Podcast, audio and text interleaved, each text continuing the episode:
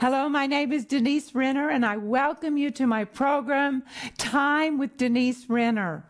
You know, I'm so excited about what I'm going to share with you today because I'm going to talk about a woman that was so bad. She was so gripey. She was so complaining. She was so fault finding. She was really mean.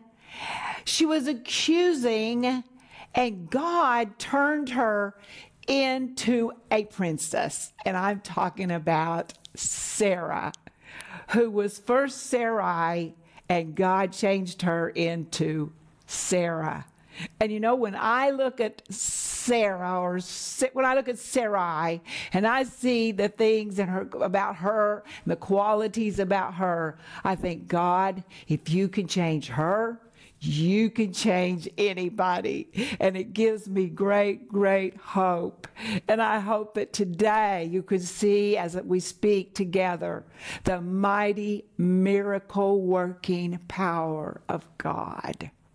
So I want to start eh, with Genesis chapter 16, verse 5, and it shows us how really ugly that Sarah was. Sarai was. And it says in verse 5 of chapter 16 Then Sarai said to Abraham, My wrong be upon you. Now, Sarai, she had told Abraham, I can't have any children, so just take my my maidservant Hagar, sleep with her, and at least we'll have a child in the house. Okay. So then Sarai said to Abraham, My wrong be upon you I gave my maid into your embrace, and when she saw that she had conceived, I became despised in her eyes. The Lord judge between you and me. So, Sarai, the whole thing is her idea, but she's blaming it on Abraham and she's blaming it on Hagar. So, Abraham said to Sarai, Indeed, your maid is in your hand. Do to her as you please. And when Sarai dealt harshly with her, she fled from her presence.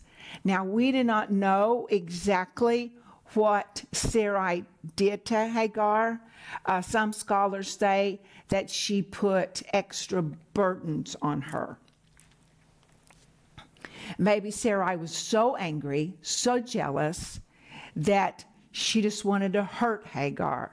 We don't know, but we do know that Sarai was so mean and that it brought fear to Hagar for her very life and that she fled from her presence. So that's how this woman, Sarai, is. But then, after this happens, uh, God visits Abraham and God changes Abraham's name from Abram to Abraham. And then he tells Abraham that your wife shall bear you a, a, son, and that her name is going to be called Sarah, princess. Well, look at Genesis 17 16, and we see this. Okay, 17 16. And God is speaking to Abraham. And he says, well, let's, let's go to verse 15. Then God said to Abraham, As for Sarai, your wife, you shall not call her name Sarai, but Sarah shall be her name. And Sarah means princess. And I will bless her and also give you a son by her. Then I will bless her, and she shall be the mother of nations. Kings of peoples shall be from her. Verse 17. Then Abraham fell on his face and laughed and said in his heart, Shall, I, shall a child be born to a man who's a hundred years old? And shall Sarah, who is 90 years old, bear a child. This was so shocking to Abraham that he fell on the ground. He fell on his face and he is laughing. God is talking to him, but he's on his face, he's laughing, and he's saying in his heart, Is this really going to happen? And look at verse 18. It says, And Abraham said to God, Oh, that Ishmael might live before you. so Abraham's saying, uh, God, now really, uh, this is impossible. Uh, I'm 100 years old. She's 90. Lord, we're talking about impossible. Can't Ishmael live before you? Verse 19. Then God said, Nope. I love that. God doesn't say, Well, you know, maybe not. God says, No.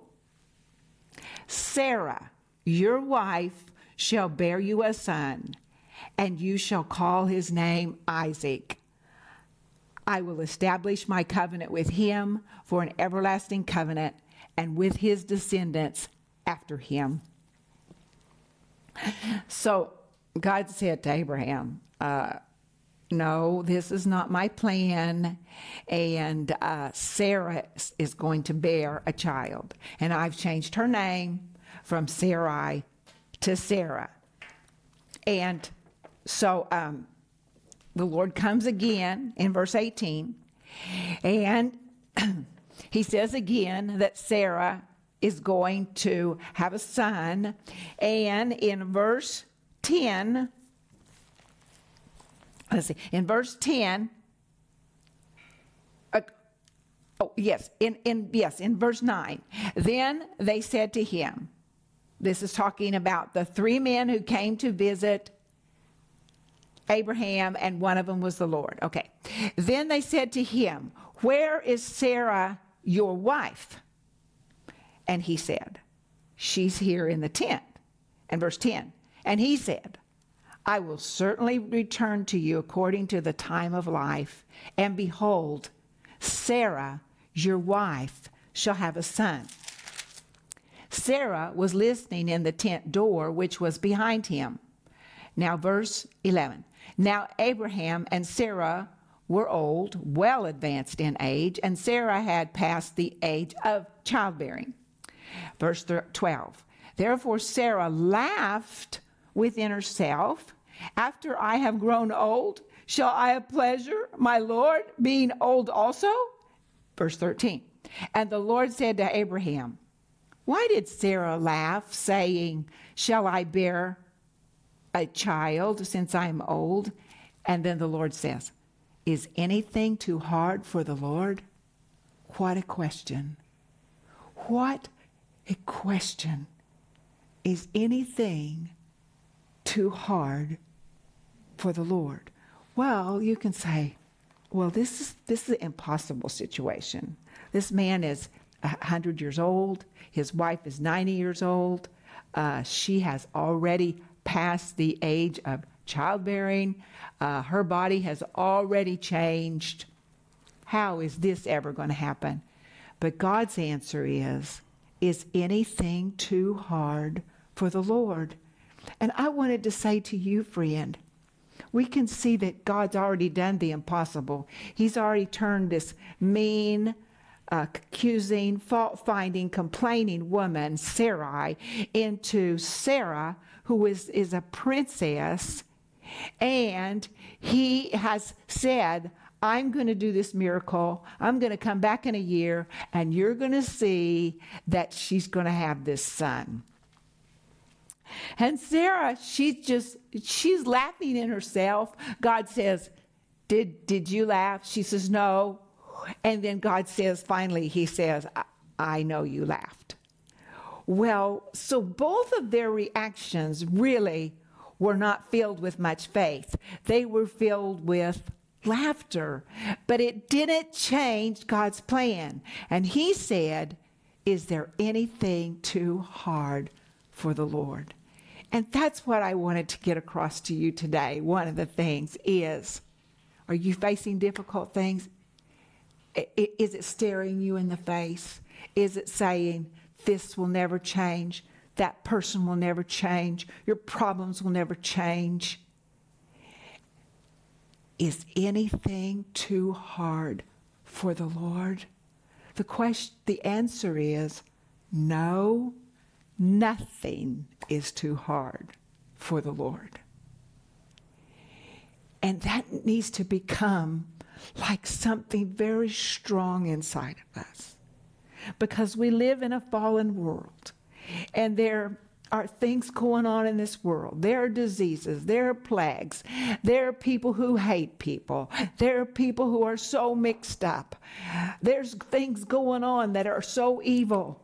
But for us as the body of Christ, for us as believers in the Lord Jesus Christ, what what is it supposed to be for us? We're supposed to stick out. We're supposed to be different. And, and we're supposed to have faith in Him and say, Is there anything too hard for my God? No, there's not anything too hard for my God. And God was saying about Himself in this verse, Is there anything too hard for the Lord? He was holding up His reputation to Sarah and to Abraham. And He said, Listen, guys, I know this sounds impossible but I'm telling you, there's nothing too hard for me. And I'm telling you right now, friend, God in us, the Holy Spirit inside of us, is saying, No, there's not anything impossible with me. Because all things are possible to him that believes. And friend, this is a time, this is a time that we're living in for miracles. This is a time, oh, this is a time that we see that our God is a miracle working God and that there is absolutely nothing impossible for him or nothing too hard for him. Well, as you know, Sarah, she becomes pregnant. And I just want to talk about that because what a miracle. She's 90 years old and now she's pregnant. And if I'm talking to a woman and you're a mother, you know what it's like to carry that child. I remember when we were pregnant with Paul, our first son, and my, my stomach, my body started to change. My stomach started to get bigger. And I was like, wow, what's going on? And, and then, you know, uh, then it came the fifth month of my pregnancy, and I could feel a little, a little something, a little life inside of me. And I'm like, oh my gosh, she's really in there. Well, think about Sarah. 90 years old, and she is feeling life moving around in her on the inside. I just can't even imagine the power of this miracle and her experiencing it. And when I thought about this, I thought about her in her first trimester. I thought about her in her second trimester. Trimester. I thought about her in her third. I thought about her when she's like in in her uh, seventh month, her eighth month, her ninth month. She's she's about ready to deliver.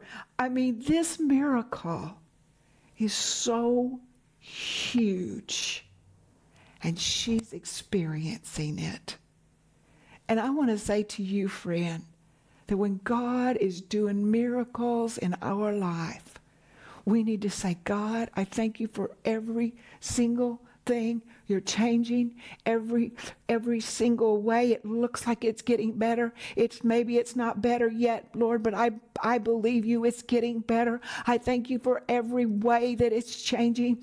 I thank you that you're moving things embracing that miracle Sarah and this 90 year old woman was embracing that miracle every single day. When she was feeling life in this 90 year old body, when she began to feel Isaac inside of her kicking and moving around, she was probably laughing. She was like, This is hilarious. Is there anything too hard for this God? Look at Hebrews chapter 11, verse 11. And you're going to see, oh my, my, my, my, you're going to see what her attitude was. Okay, Hebrews 11, verse 11. By faith, Sarah herself also received strength to conceive seed. And as she bore a child when she was past the age, because she judged him faithful who had promised. How did she judge him faithful? I, I mean, there weren't any other testimonies around of 90 year old women that were having babies. How did she judge him faithful? How do you judge him faithful? It's a decision every single day that my God is who he said he is. And I don't care what I see or what I think or what I feel. I know what God said and I know what his word said. And I judge him faithful today. I want to give you a story I knew this story a long time ago, and uh, a friend of mine, she was in another country, and and uh, she had found out uh, she had gotten sick, and so she was taking antibiotics and taking antibiotics. Well, she found out that she was pregnant while she was taking these antibiotics. Well, the doctor said, well, you need to abort that child because uh, that child is going to uh, be retarded or be a Down syndrome, and it's going to be all your fault because you took those antibiotics. You needed to destroy that child. Well, my friend, she was a Christian woman, loved God with all of her heart. And she said, God, I cannot. I cannot. I cannot abort this child. I cannot. I just, Lord, I'm going to judge you faithful. I'm going to judge you faithful every single day of this pregnancy. That though the doctor said this, there would be serious things wrong with this child, I judge you faithful that I'm going to have a full term child and, and they're going to be healthy and strong every day. My friend told me that she devil would come and he'd say, your child's going to have so many problems. Your child's going to die in your womb. Your child's going to be retarded. And it's going to be your fault. And you're going to be raising that child. I mean, the devil would come with so much accusation, so much uh, vain imagination that this child was going to have great problems all of its life. And it's your fault because you took those antibiotics and because you let that child live. Oh, he came with a storm of lies and accusations towards her. And every day, she mm-hmm. told me, every day, she laid her hands on her stomach and she said, God, I judge you faithful. I judge you faithful that I'm going to have a full term child and that this child is going to be normal and they're going to be strong and going to be healthy. And the next day would come and the thoughts would come. And she said, God, I judge you faithful that you're, this baby's going to be strong and it's going to be healthy and it's going to be normal.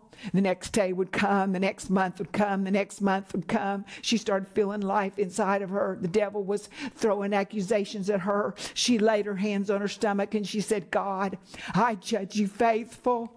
My child is going to be full term. It's going to be healthy. It's going to be strong. He's going to be normal.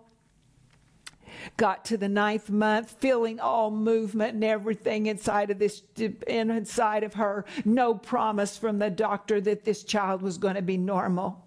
Only one promise. She judged him faithful. The promise that he gave her. And that no weapon formed against this child in her womb was going to prosper. And she held on to that word. And she said, No, devil, you're not touching my child. Well, I'm here to tell you that I've met that little girl. She's a mother herself right now. She's absolutely beautiful. She's brilliant. There's nothing wrong with that child. There was nothing wrong with that baby.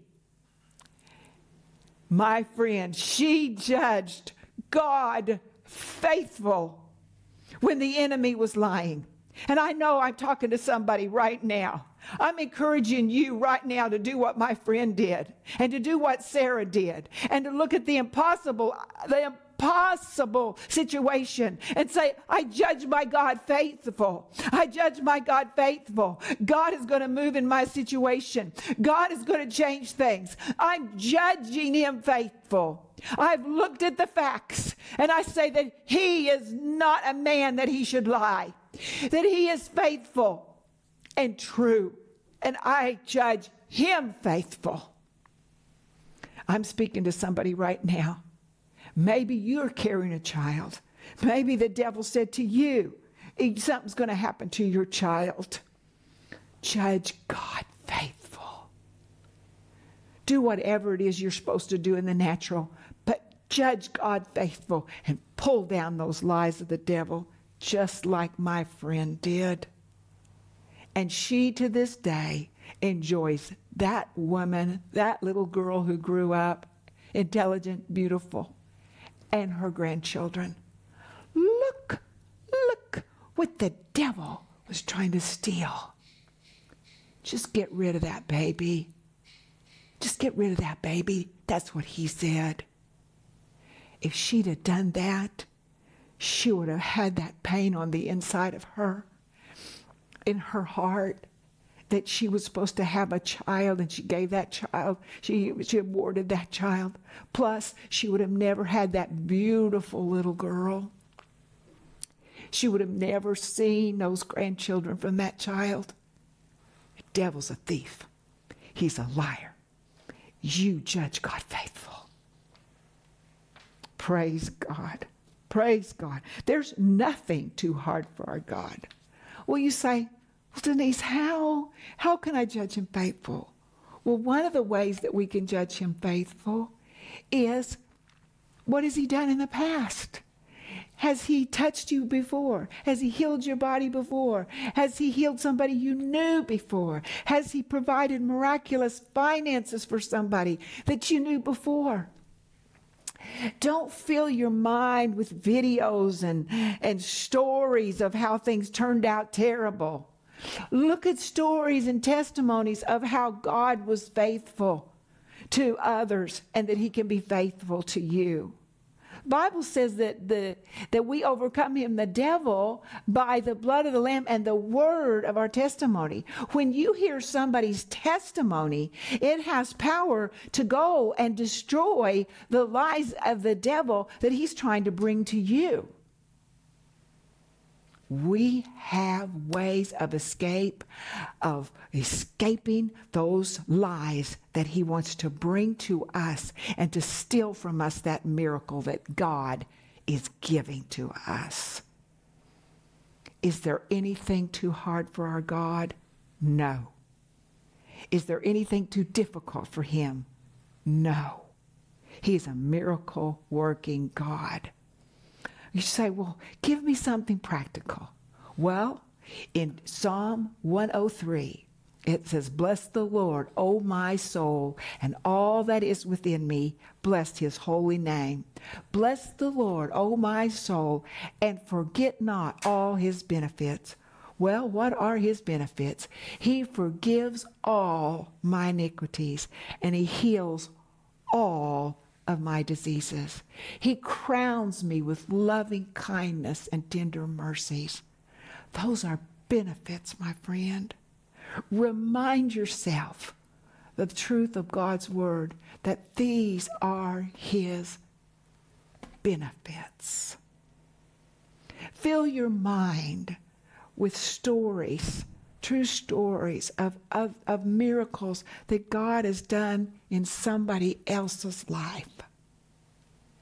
There are ways that when, like my friend, my friend, when she was fighting the enemy and she was pregnant, she's getting bigger and bigger, and the devil's getting louder and louder in her mind, and she's pulling down those thoughts. My friend was pulling down those thoughts. Her mind was in the scripture. She was reading the word of God. She was she was quoting the word of God. She was saying, "God, this is true. You said that you are you are not a man that you should lie. Yet you are the truth. I believe you, God." and you saw the end of her story. God did a miracle for Sarah. God did a miracle for my friend. God's done many, many miracles. And it's time for you to experience his miracle working power. Is there anything too hard for our God? The answer is no. He's the same yesterday, today, and forever. And right now, I just agree with you. Father, I agree with my friend for this miracle that they're believing for. Right now, in the name of Jesus, we attach our faith to that miracle. In Jesus' name, amen.